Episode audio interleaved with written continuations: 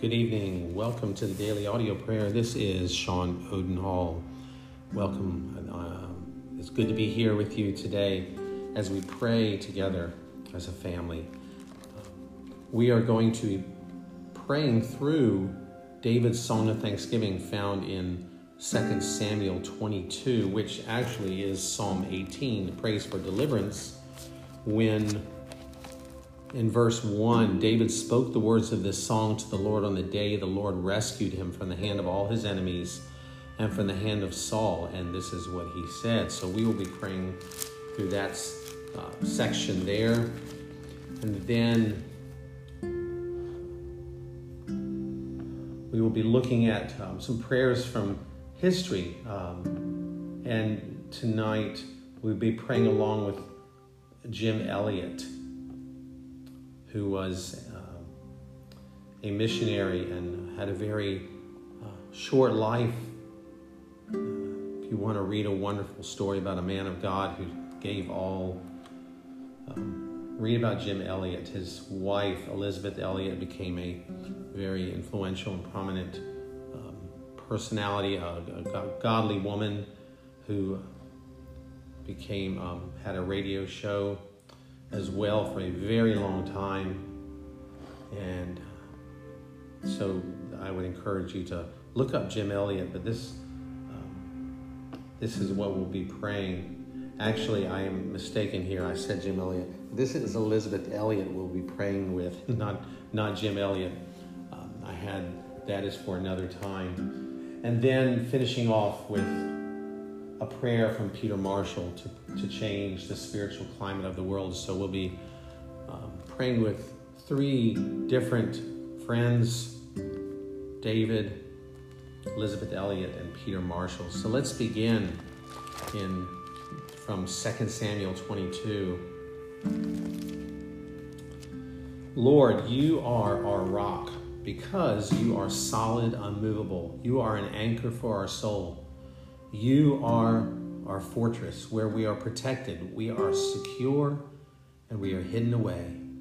In you we trust and we seek refuge. We flee for protection, Lord. We flee to you. We hope in you, O God, for we can confide in you.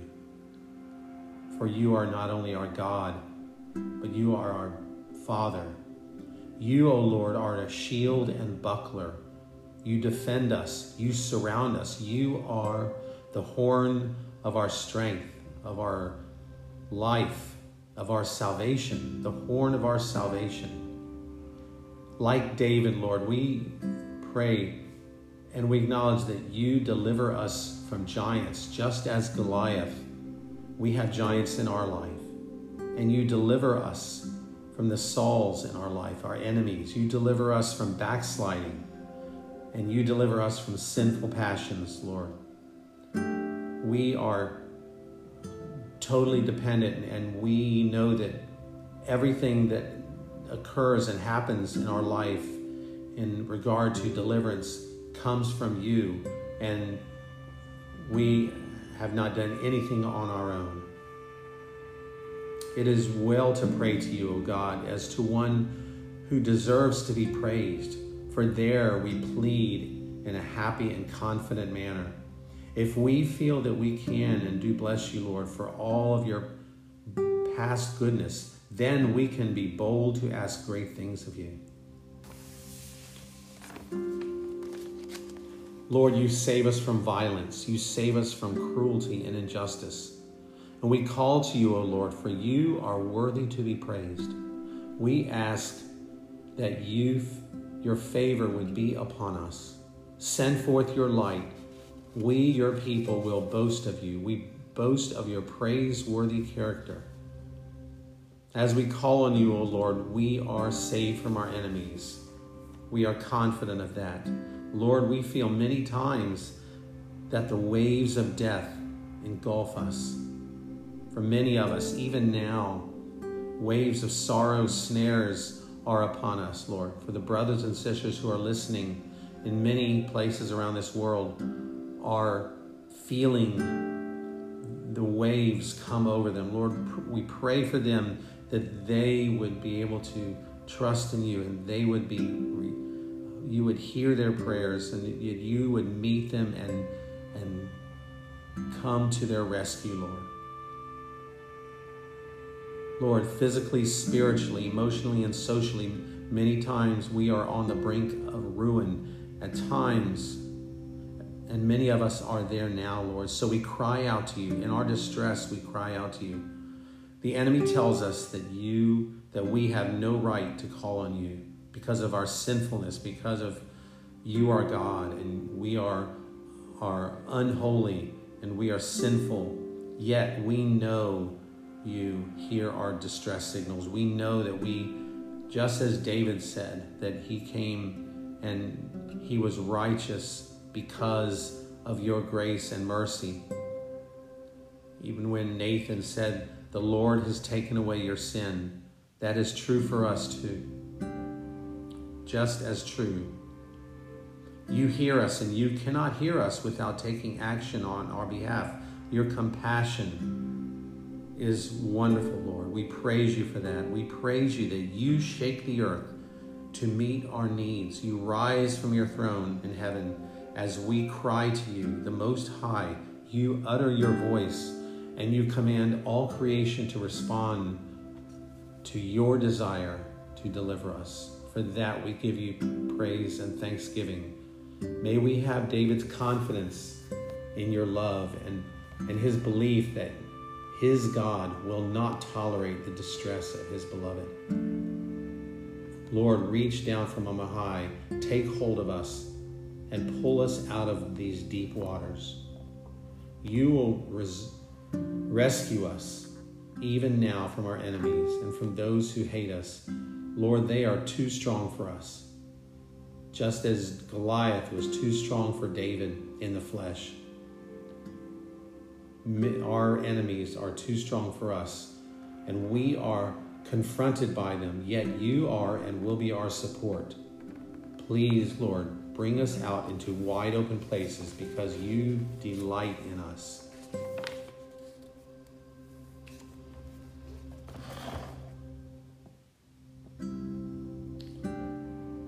So, loving Lord and Heavenly Father, we offer up today all that we are, all that we have, all that we do, and all that we suffer to be yours today and yours forever. Give us grace, Lord, to do all that we know of your holy will. Purify our hearts, sanctify our thinking, correct our desires. Teach us in all of today's work and trouble and joy to respond with honest praise, simple trust, and instant obedience, that our life may be in truth a living sacrifice. By the power of your Holy Spirit, and in the name of your Son, Jesus Christ, our Master and our all in all. And lastly, Lord, for this evening, we ask for that you would change the spiritual climate of this world. Father, we think of all the pain and heartache, the tears and sorrows, the greed and cruelty unloosed around the world. Help us to be an instrument of yours to alleviate the pain by this day, returning good for evil, returning soft answers for sharp criticisms being polite when we receive rudeness, being understanding when we are confronted by ignorance and stupidity. So may we, in gentleness and love, check the hasty answer, choke back the unkind retort, and thus short circuit some of the bitterness and unkindness that has overflowed in this world.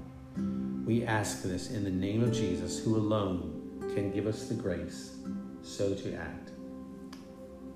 Amen.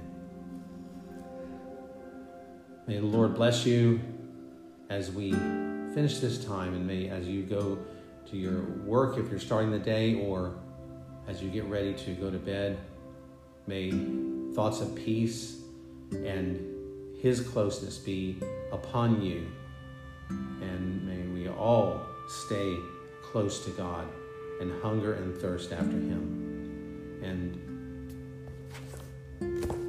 I would add